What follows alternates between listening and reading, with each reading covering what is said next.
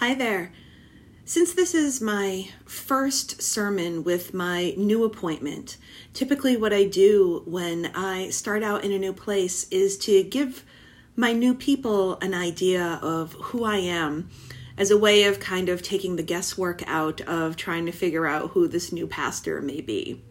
And so today's sermon is titled, This I Believe and we are going to be reading from the book, or rather from the letter to the Ephesians, chapter 1, verses 3 through 14. This is a letter from Paul, or maybe Paul, to the Ephesian church and I am going to be reading from the Inclusive Bible translation.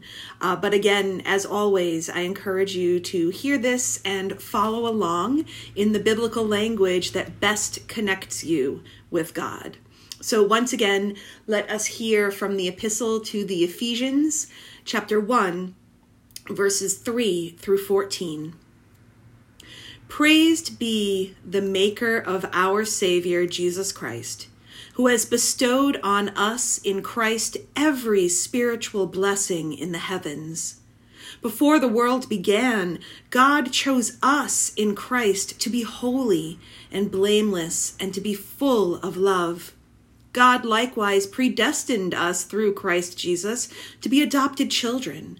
Such was God's pleasure and will that everyone might praise the glory of God's grace, which was freely bestowed on us in God's beloved, Jesus Christ. It is in Christ and through the blood of Christ that we have been redeemed and our sins forgiven. So immeasurably generous is God's favor given to us with perfect wisdom and understanding. God has taken pleasure in revealing the mystery of the plan through Christ to be carried out in the fullness of time, namely, to bring all things in heaven and on earth together in Christ. In Christ we were willed an inheritance, for in the decree of God, and everything is administered according to the divine will and counsel, we were predestined, predestined to praise the glory of the Most High by being the first to hope in Christ. In Christ, you too were chosen. When you heard the good news of salvation, the word of truth, and believed in it, you were sealed with the promised Holy Spirit, who is the pledge of our inheritance, the deposit paid against the full redemption of a people who are God's own, to the praise of God's glory. These are the words of God for all who would hear them. Thanks be to God. Okay, so first things first. Sometimes the Apostle Paul and I do not get along. And trust me, you all will learn and know why as we journey together. And in addition, sometimes, uh, if I'm being real, a lot of the time, pseudo Paul or maybe Paul and I do not get along. Because the truth is, I'm more of a Jesus follower than a disciple of Paul or maybe Paul. And I make the distinction between Paul and maybe Paul because this is one of those letters that scholars posit was not actually written by the apostle himself, but by someone in the school of Paul.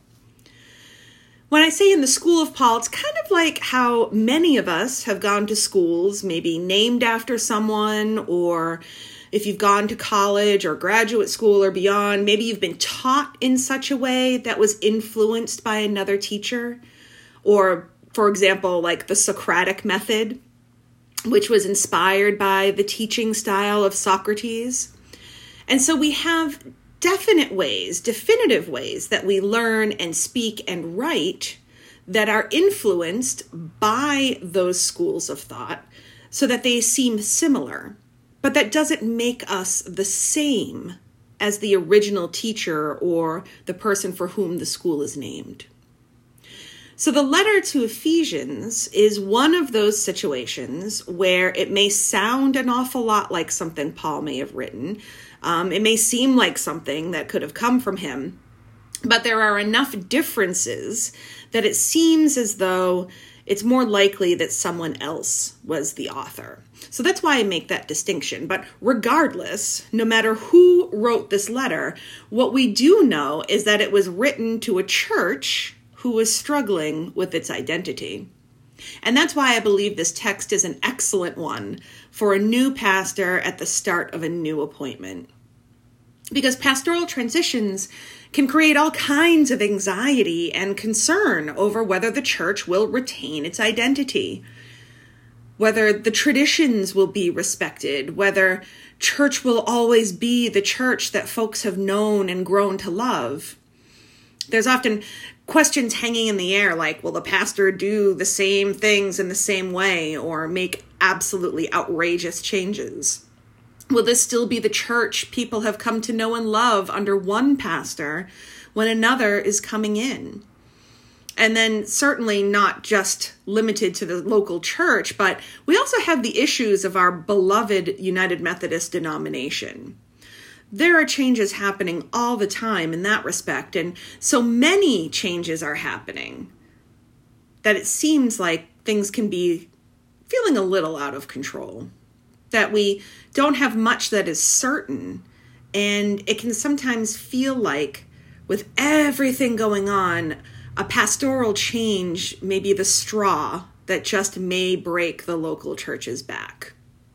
And in truth, this weird in between space of the church that we were versus the church that we are becoming, that weird space we inhabit right now as a 21st century church, this season of what's next or what's happening, in a way, it's kind of the same place that the church in Ephesus was.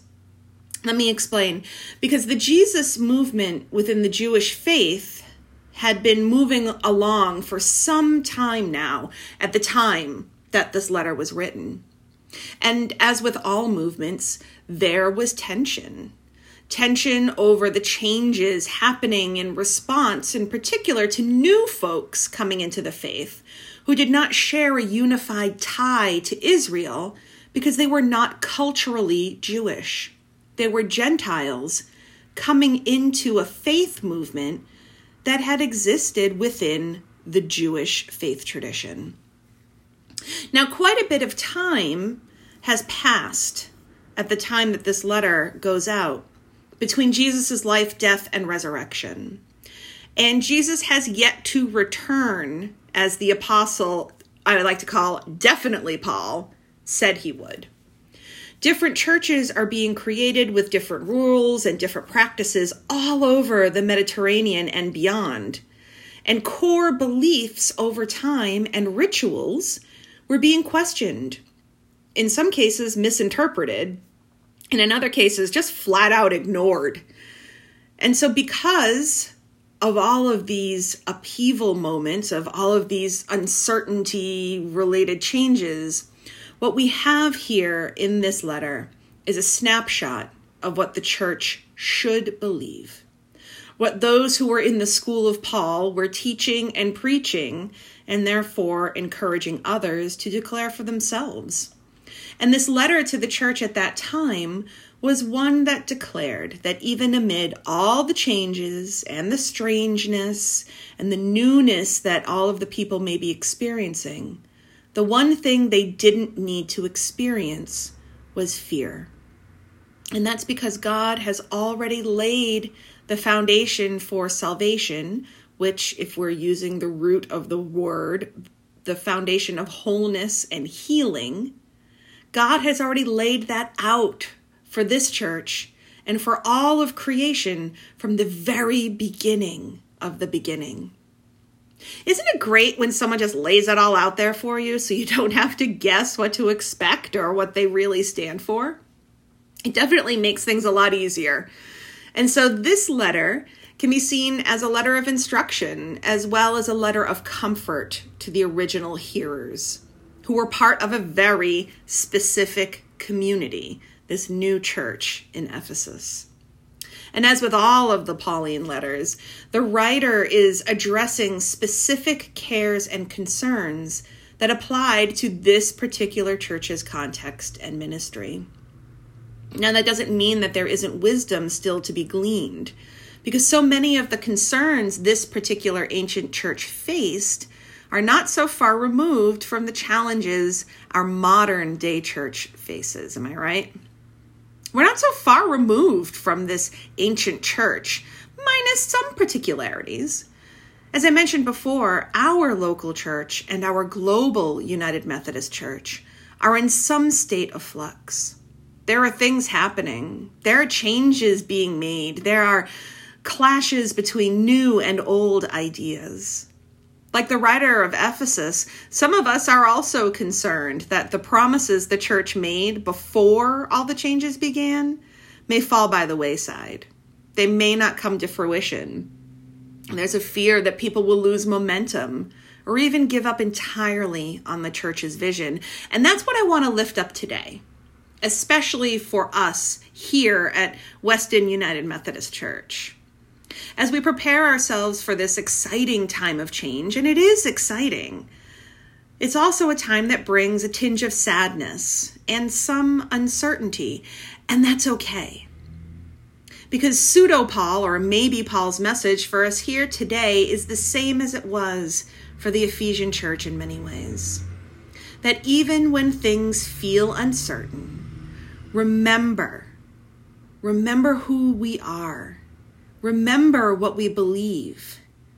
And remember to trust that God is in control and our identity and our vision have not changed.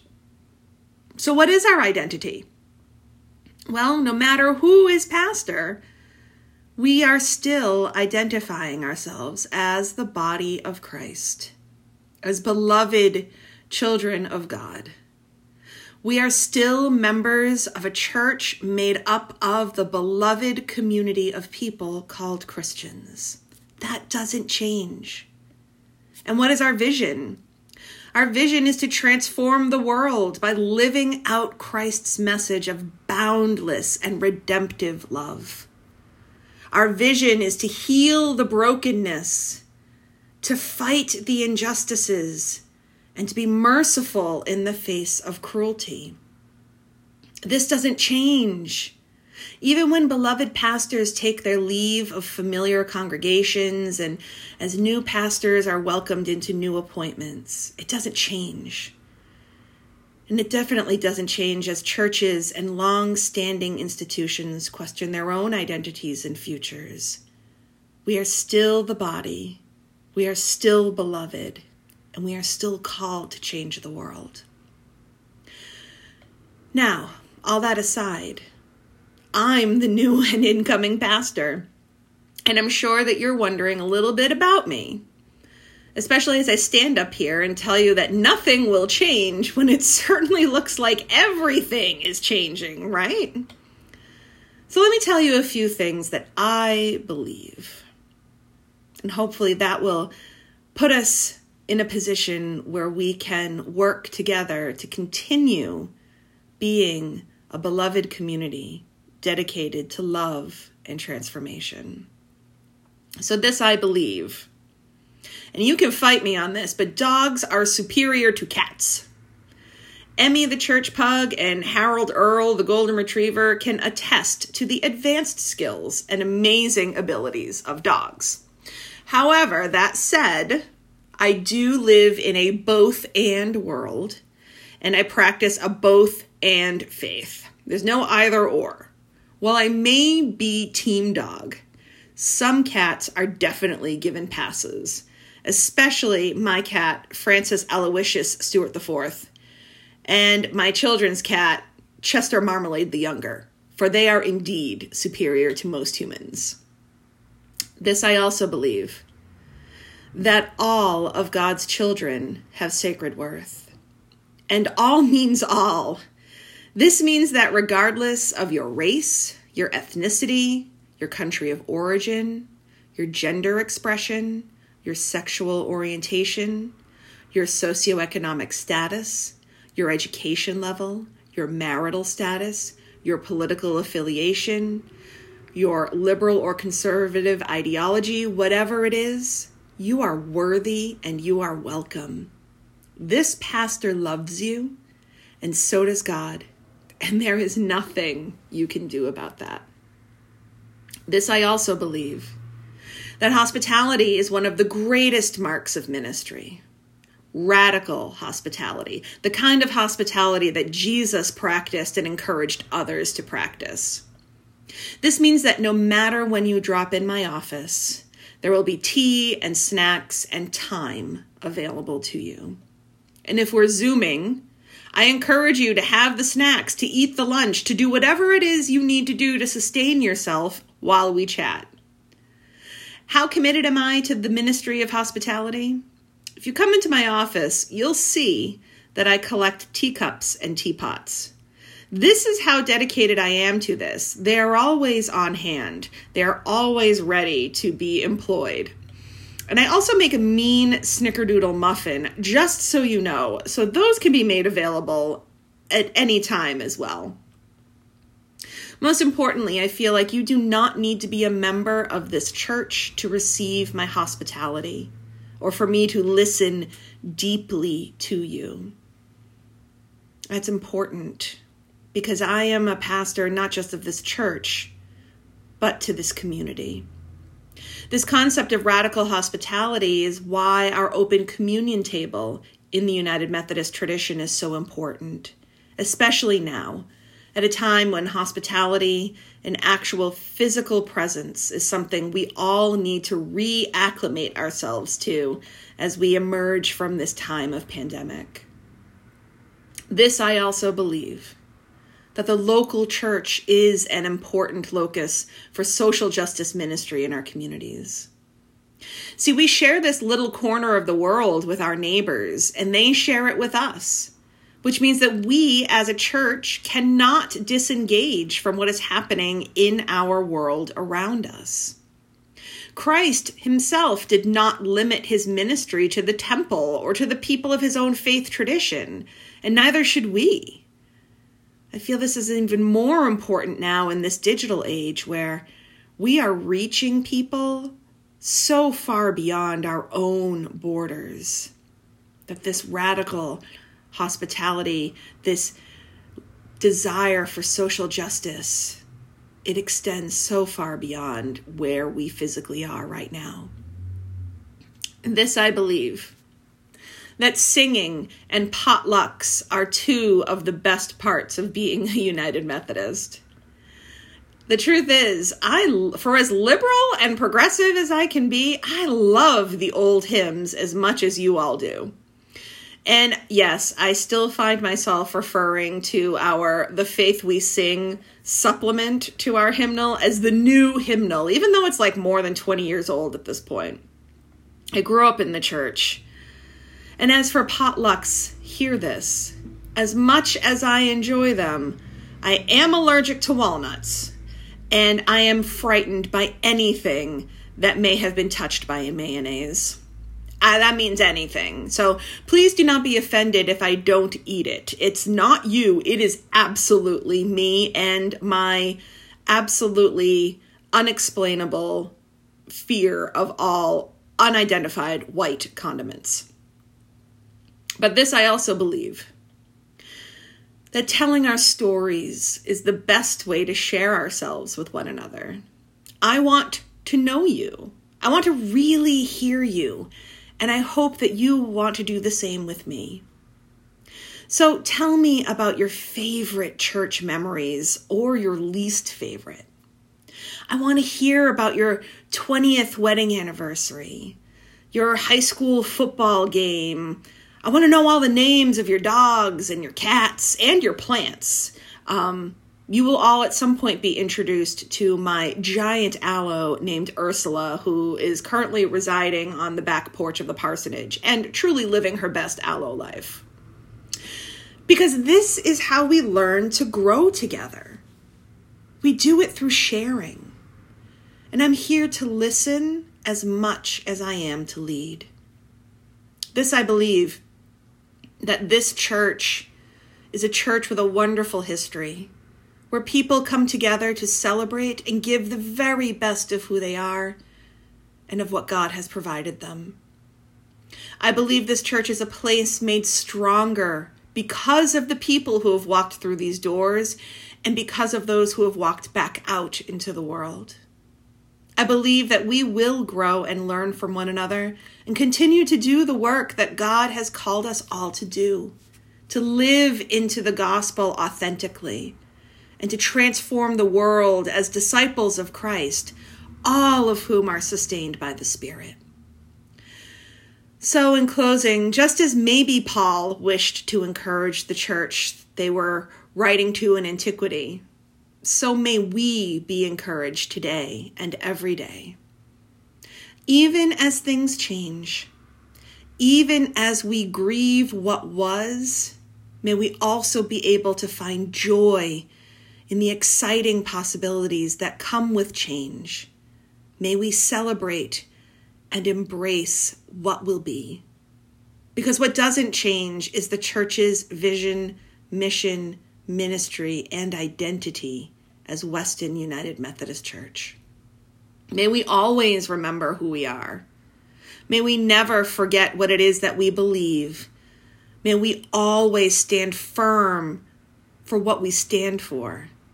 And may we be inclined to still embrace what is to come.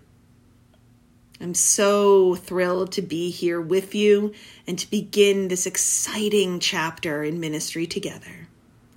May we always remember that we are God's beloveds and we are called to live the gospel out loud in the world together. May it truly be so for each and every one of us. Amen.